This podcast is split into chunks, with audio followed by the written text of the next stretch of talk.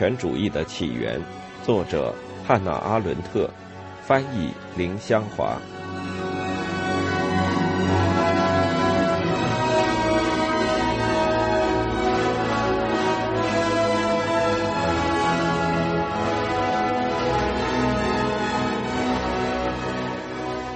第二部，帝国主义。二，人权的窘困。十八世纪末的人权宣言是一个历史转折点，它的意义在于，从此以后，法律的来源不是上帝的命令，也不是历史的习俗，而是人。人权宣言无视历史赐予某些社会阶层或某些民族的特权，显示了人从一切监护下的解放，宣布他的时代的到来。在此之外，宣言的起草者们并未完全意识到另一层含义。宣布人权，同时也意味着新时代里有一种迫切需要的保护，因为个人在这个时代里不再能安全保有出生时即有的财产。作为基督徒而在上帝面前的平等也不再得到肯定。换言之，在新的世俗化和解放了的社会里。人不再确信这些社会权利和人权，而直到此时，这些权利还在政治秩序之外，不是由政府和宪法来保障，而是由社会的、精神的、宗教的力量来保障。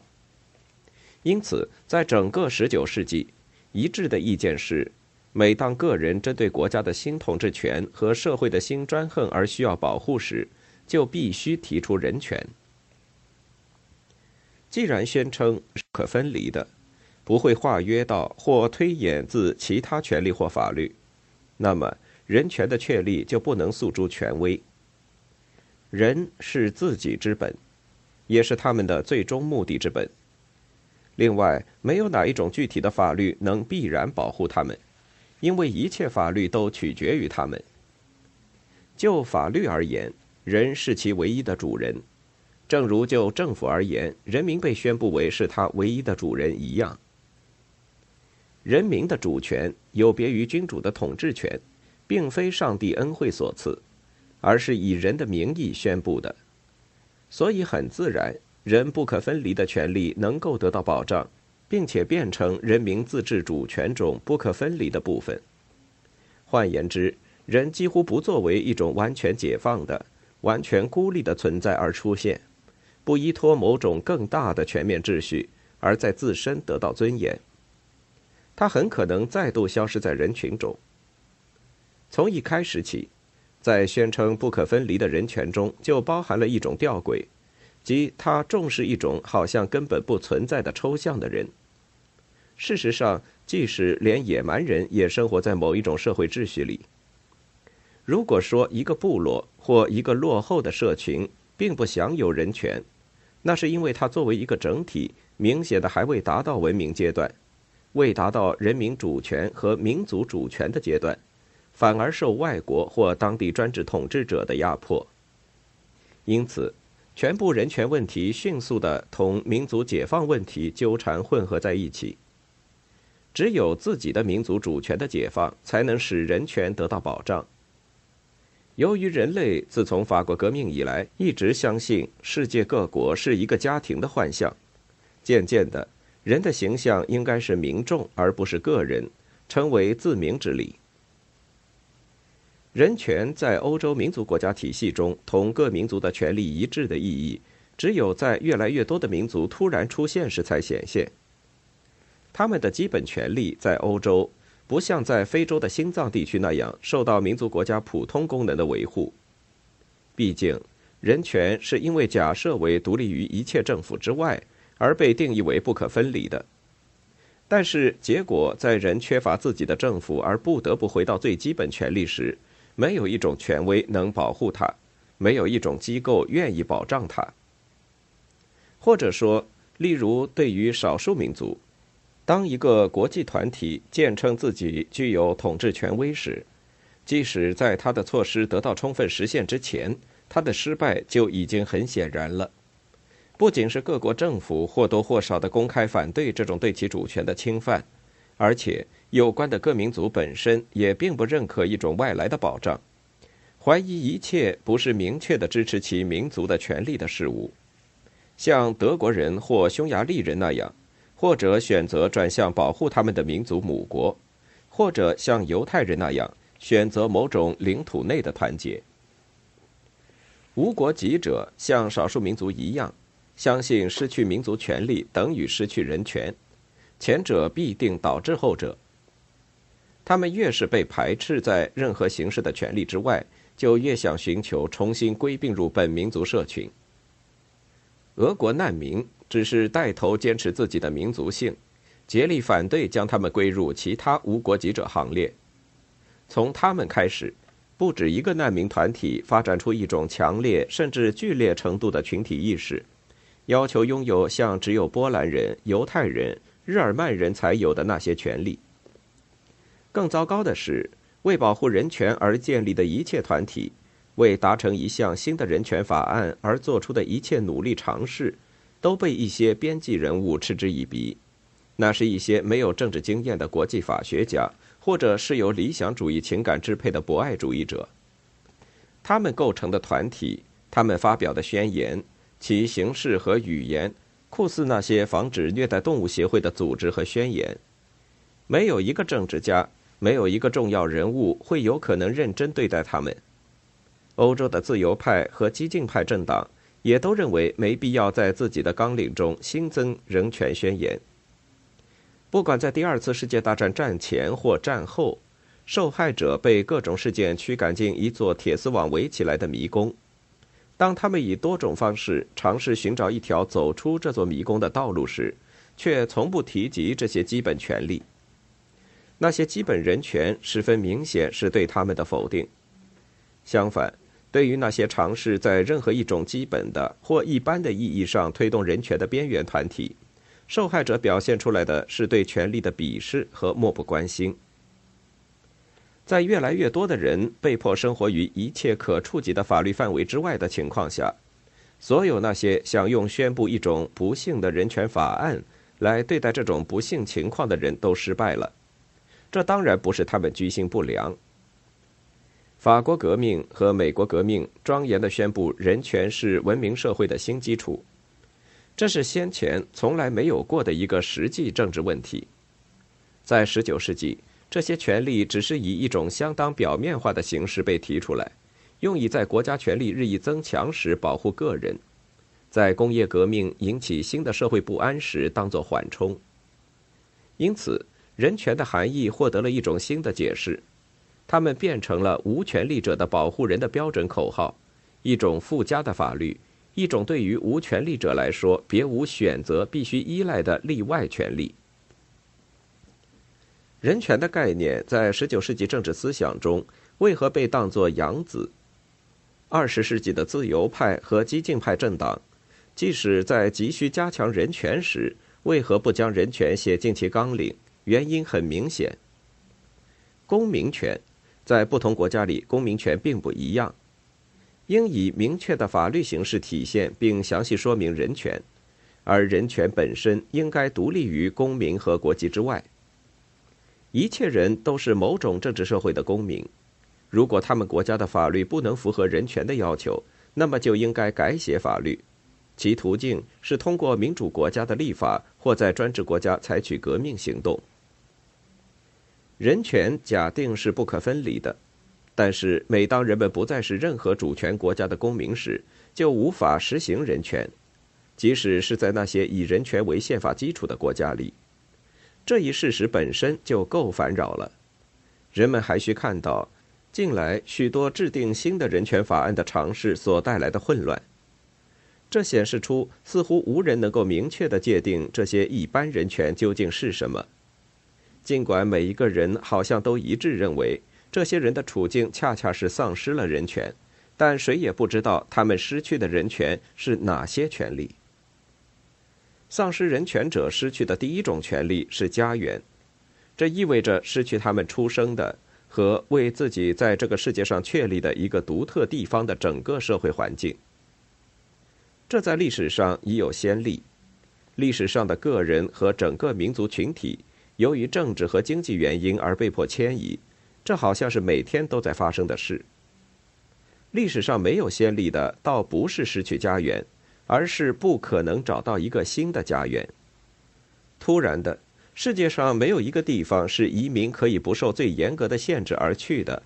没有一个可使他们同化的国家，没有一块领土可供他们建立自己的新社群。另外，这几乎也同任何人口过剩的物质问题无关。这不是一个空间问题，而是政治组织问题。谁也没有意识到，人类在如此长久的时间里，总以家庭或民族的形象出现，现在竟变成谁若被抛出一个结构组织紧密的社群，就会发现自己同时完全被抛出民族大家庭。丧失人权者失去的第二种权利是政府的保护。这并非单纯的指失去他们在自己国家里的合法身份，而是失去在所有的国家里的合法身份。互惠的条约和国际协议在地球上织了一张网，使每一个国家的每一个公民，不管走到哪里，都可以带有合法身份。因此，纽伦堡法律就规定，纳粹政权下的德国公民不可以与外国异族通婚。然而，不再受他约束的人却发现自己完全失去了合法性。因此，在第二次世界大战期间，无国籍者不可避免地处于比敌对的外国人更差的地位，而敌方侨民还可以根据国际协议间接地受到他们政府的保护。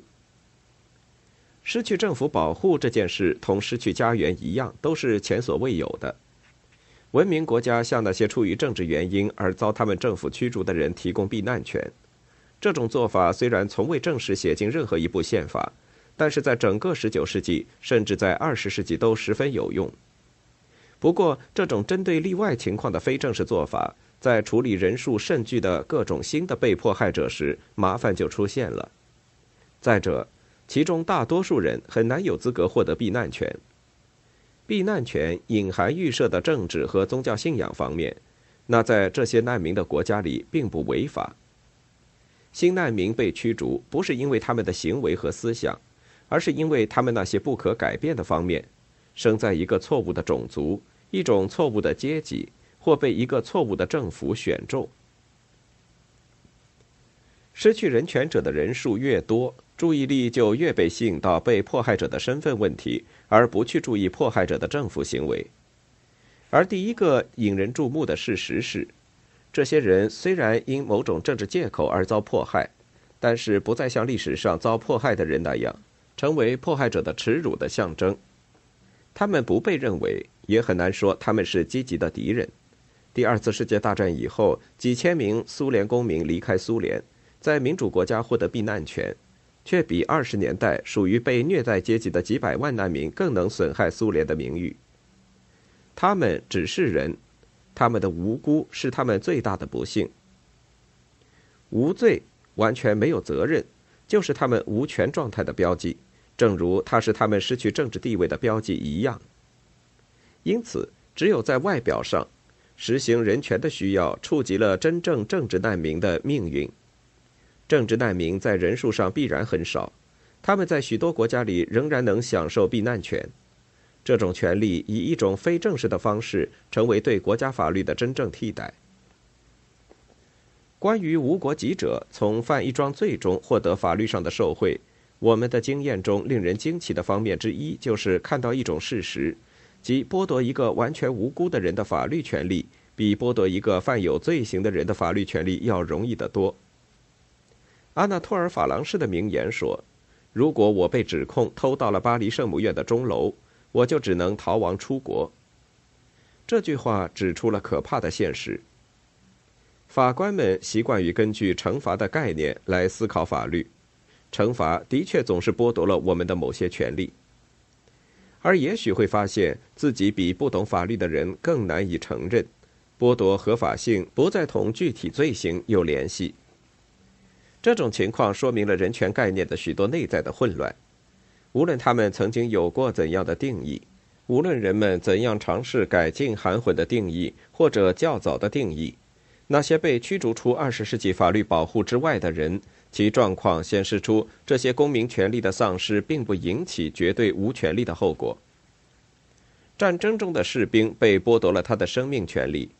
罪犯被剥夺了自己的权利，一切公民都在非常事件时期被剥夺了追求幸福的权利。但是在上述这些情况下，谁也不会宣称发生了丧失人权的情况。但是，即使在基本无权利的情况下，他们也被许诺有这些权利。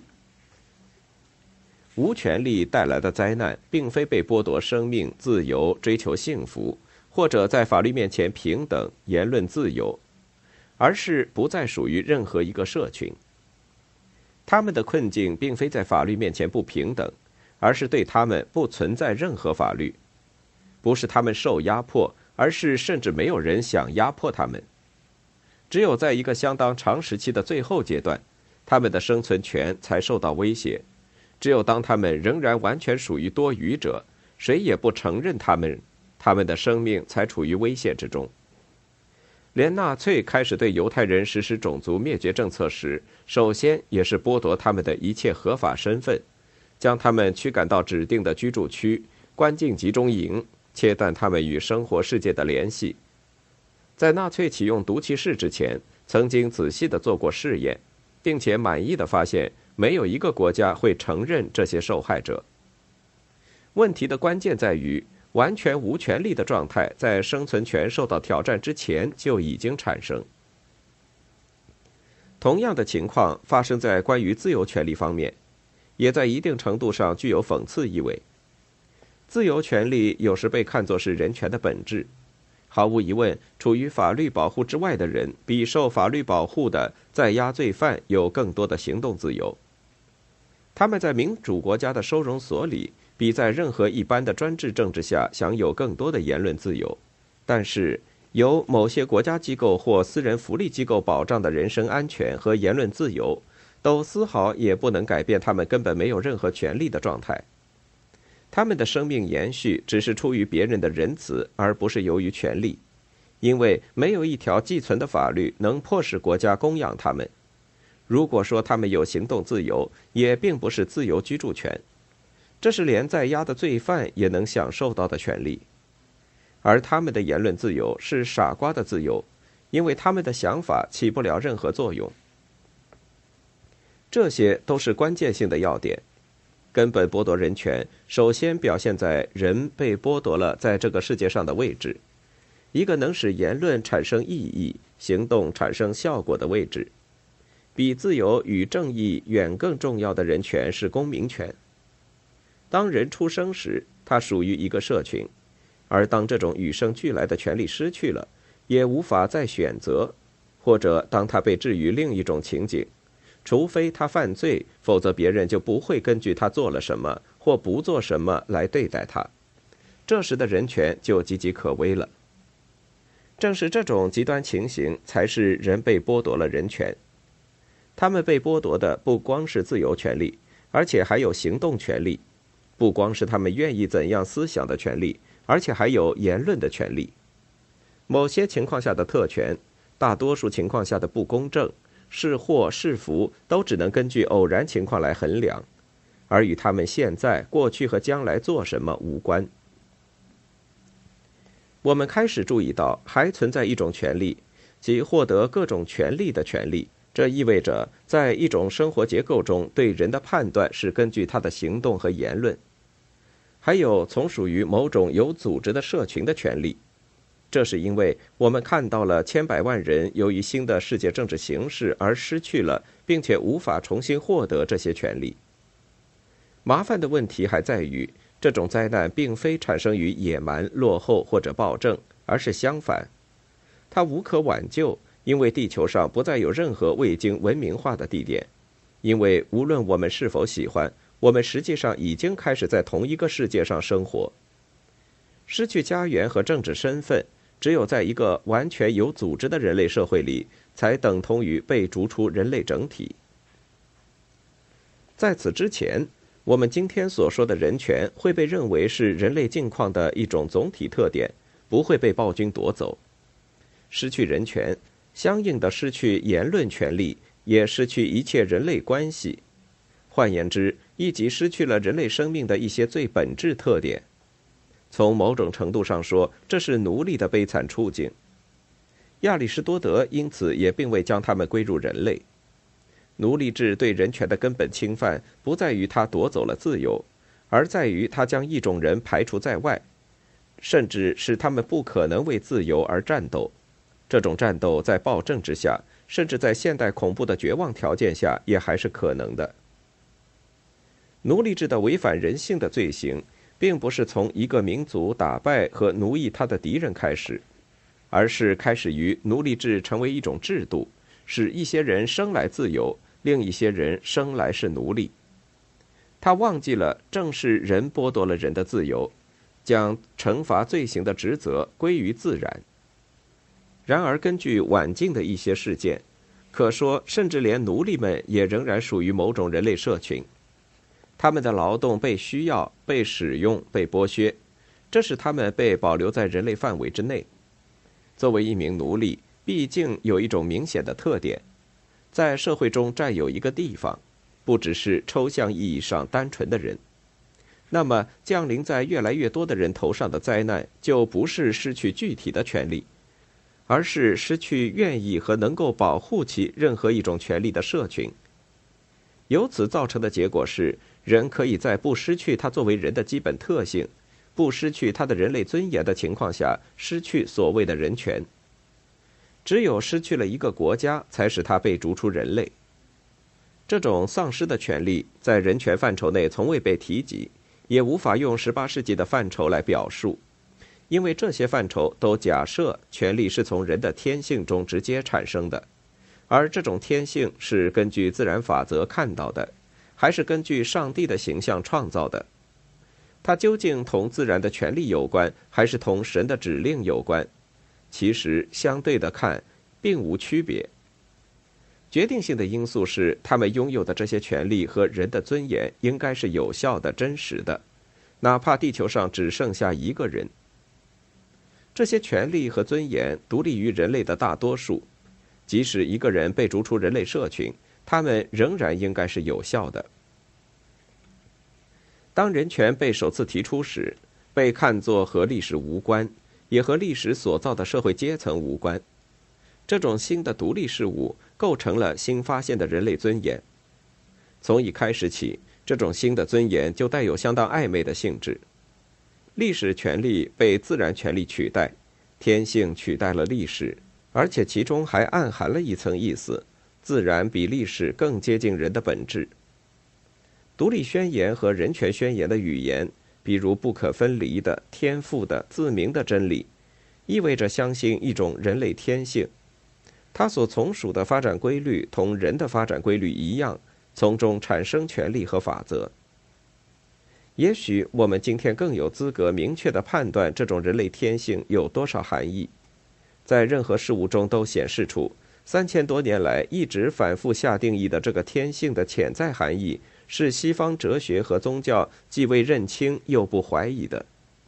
但是，使我们产生疑问的不仅仅是人类天性本身。自从人学会控制自然，在某种程度上使用人造的工具来摧毁地球上一切有机生命的做法变得可以理解，又在技术上可能时开始，人就同自然异化了。自从对自然过程有了一种更深刻的知识，便对究竟是否存在自然法则产生了严重的怀疑。自然本身呈现出一种有害的方面。既然宇宙明显无范畴之别，那么人又如何从中推论出法则与权利？十八世纪的人从历史之下解放出来，二十世纪的人从自然之下解放出来，历史和自然同样的与我们异化。也就是说，人的本质不再被理解为这两种范畴。另一方面，人类在十八世纪无非是一种规定性的理念，如今变成了无法回避的事实。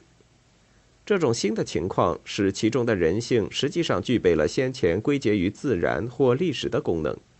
意味着在这种情势下，应该由人类自身来保障获得各种权利的权利。或者说是每一个个人从属于人类的权利，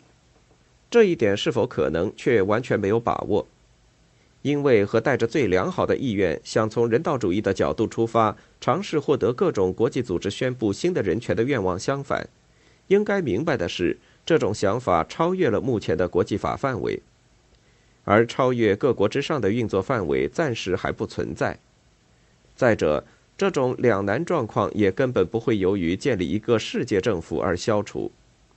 这样一个世界政府的确也在可能范围之内。但是人们会怀疑，在实际情形中，事情可能和各种理想主义倾向的组织所鼓吹的设想完全两样。违反人权的各种罪行成了极权主义政府的专利，但也一向可以用各种口实来辩解，例如“权力等同于对整体，而不是对部分有利或有用”等等。希特勒的座右铭“对日耳曼民族有利就是对的”。只不过是一种法律概念的庸俗形式，这种庸俗形式到处可见，而在实践中，只要在宪法中仍然有效的旧传统起着阻碍作用，它就依然无效。法律概念上将什么是好的认定为对什么是有利的，有利于个人，有利于家庭，有利于民众或有利于大多数人。在宗教或自然法则的超验尺度失去权威性之后，这种等同变成势所必然。如果应用有利于的单位大到像人类本身一样，那么这种预言就丝毫也不解决问题，因为有一种完全可以置信的情景，即在一个美好的日子里，组织结构和机制都高度完善的人类将非常民主地得出结论。为了人类的整体利益，最好是清除掉其中的某些部分。但是在这里，根据事实上存在的问题，我们面对着政治学中最古老的难题之一。在基督教神学将一切政治学和哲学问题都统归在它的框架之中时，这个问题一直未被触及。但是在很久以前，柏拉图就说过，一切事物的衡量尺度应该是神，而不是人。以上的事实和思考所提供的似乎讽刺性的、令人痛苦的，直到如今还在支持埃德蒙·伯克反对法国革命的人权宣言的一些著名论点。这些论点支撑着他的结论，即人权是抽象的。比较聪明的做法是依靠一种对权力限定的继承，像生命一样转交给子孙。他还宣称，人的权利不应该是不可分离的人权。而应该具体的说到，例如一个英国人的权利。根据伯克的观点，我们所享有的权利产生于国家内部，所以法律的依据不必是自然法则、神的旨意、任何关于人类的概念，例如罗伯斯庇尔所说的人类世俗的尊严等等。伯克的概念的实用主义的公正性，似乎无疑的以我们多方面的经验为依据。不光是民族权利的丧失，在一切情况下引起人权的丧失，人权的恢复到目前为止也只是通过恢复或建立民族权利才能达到。以假设人类本身的存在为基础的人权概念崩溃之时，正值那些虔诚的相信此概念的人首次面对另一种人，那些人确实失去了一切其他特性和具体关系，只除了他们还是人。这个世界在抽象的赤裸裸的人类身上发现没有一点事情可谓神圣。从客观政治环境来看，很难说人权所依据的人的概念能够有助于找到解决问题的方案。这种概念是根据上帝的样子创造的，或者它是人类的代表，或者它自身包含了自然法则的神圣旨意。死亡集中营的幸存者们，集中营和难民营里的被羁押的人们。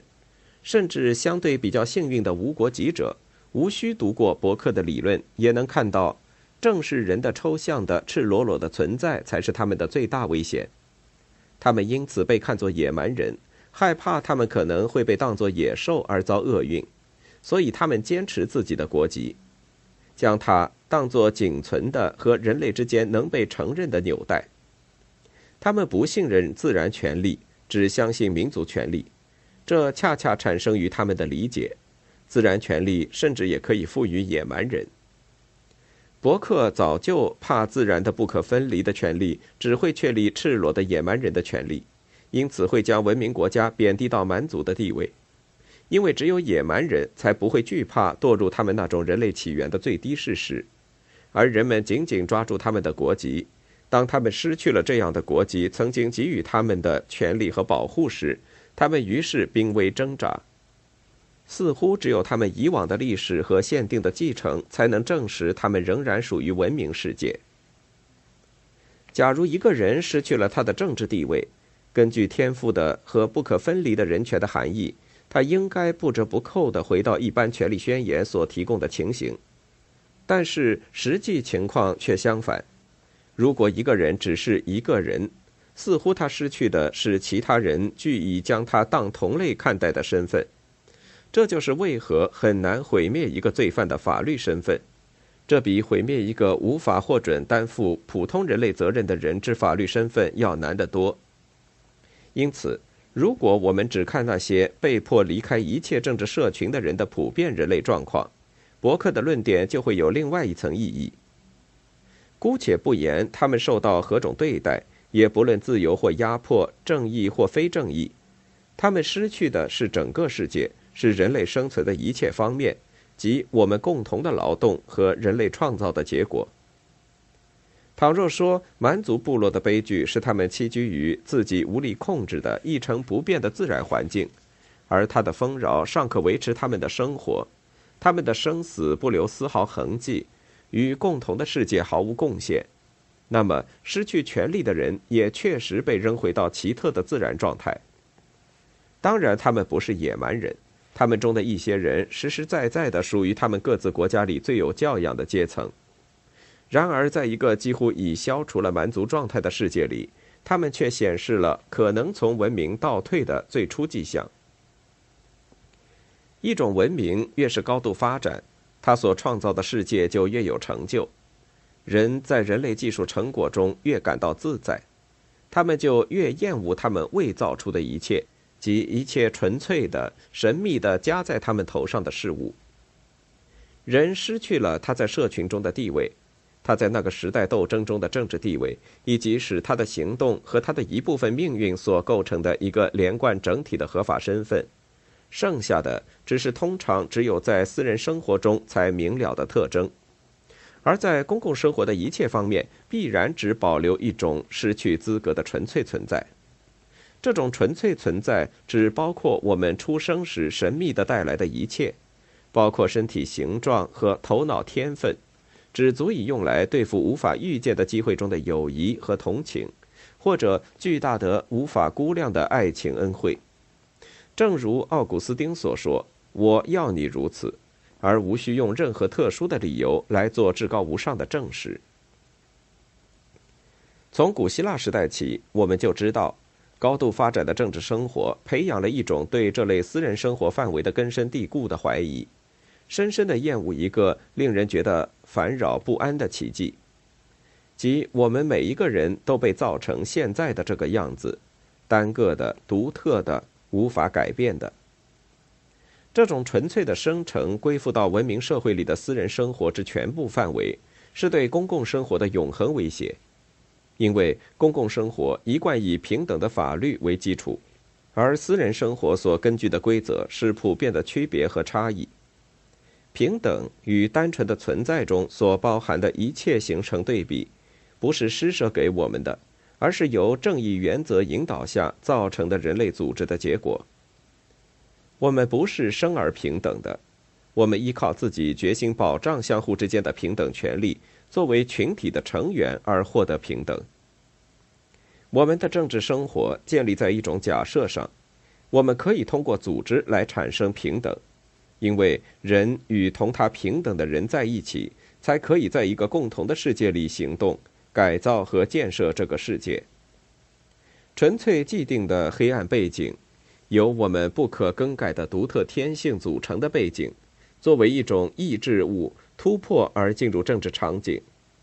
它以非常明显的差异提醒我们关于人类活动的局限性，这与人类平等的局限性是一致的。高度发展的政治社群，例如古代的城邦和近代的民族国家，为何常常坚持种族的内部一致性？原因在于，他们希望尽可能的消除那些天然的、一向呈现的区别和差异。这些区别和差异本身会引起盲目的仇恨、虐待和歧视，因为他们过分清晰地指出了人不能够任意活动和改造的范围，以及人类手段的局限性。意志是事实差异本身的可怕象征，是个体性本身的可怕象征，并且指明了那些范围，人在其中无法改变、无法行动。因此，他在其中有一种明显的毁灭性倾向。假如在白人的群体中有一个黑人，别人只当他是一个黑人，而没有其他身份，那么他在失去平等权利的同时，也失去了人类特有的行动自由。他的所作所为只被解释为某种黑人特性的必然结果，它变成了某种动物种类的标本，这种动物种类就叫做人。那些失去了一切明显的政治特性，只变成了单纯而不再具有其他性质的人，身上所发生的情况也大致相仿。所以毫不奇怪，凡是公共生活及其平等原则完全取得胜利的地方，凡是一种文明成功的消除了差异的黑暗背景，或使之降低到最小程度的地方，最终结果是完全失去活力和受到惩罚，因为忘记了人只是世界。而不是他的缔造者。被迫生活于共同世界之外的人的存在产生巨大危险，他们在文明当中被扔回到自然天性和纯粹差异当中，他们缺乏从某个社群内的公民中产生的极大差异的平等化。但是，既然他们不再被允许参与人类创制，他们就开始像动物。属于某一具体动物种类一样，从属于人类。人权之丧失的吊诡是，这种丧失和另一种势力同时发生。当一个人变成一般意义上的人，没有职业，没有公民资格，没有言论，没有用以具体的验明自身的行动，并且在总体上与众不同，完全只代表他自己绝对的独特的个体。被剥夺了在一个共同世界里的表现，以及对这个共同世界产生作用的行动，这个个体就失去了全部意义。在如此的人的存在中，危险性是双重的。第一种比较明显，这一类人的人数越来越多，威胁着我们的政治生活，我们的人类创制和作为我们共同协调努力结果的这个世界。这种威胁的方式很像自然界的猛兽曾经威胁人造的城市和乡村一样，或许还更可怕一些。对任何一种文明的致命危险不再来自外部，自然被控制了，野蛮人不再能威胁要毁灭他们无法理解的东西，就像几百年前蒙古人威胁欧洲一样。甚至连极权主义政府的出现，也只是西方文明内部产生的现象，而不是从外部产生。危险的是，一个全世界性的、普遍相互关联的文明，可能逼迫千百万人进入野蛮状态，尽管只是在表象上，而从它自身中间产生出野蛮人。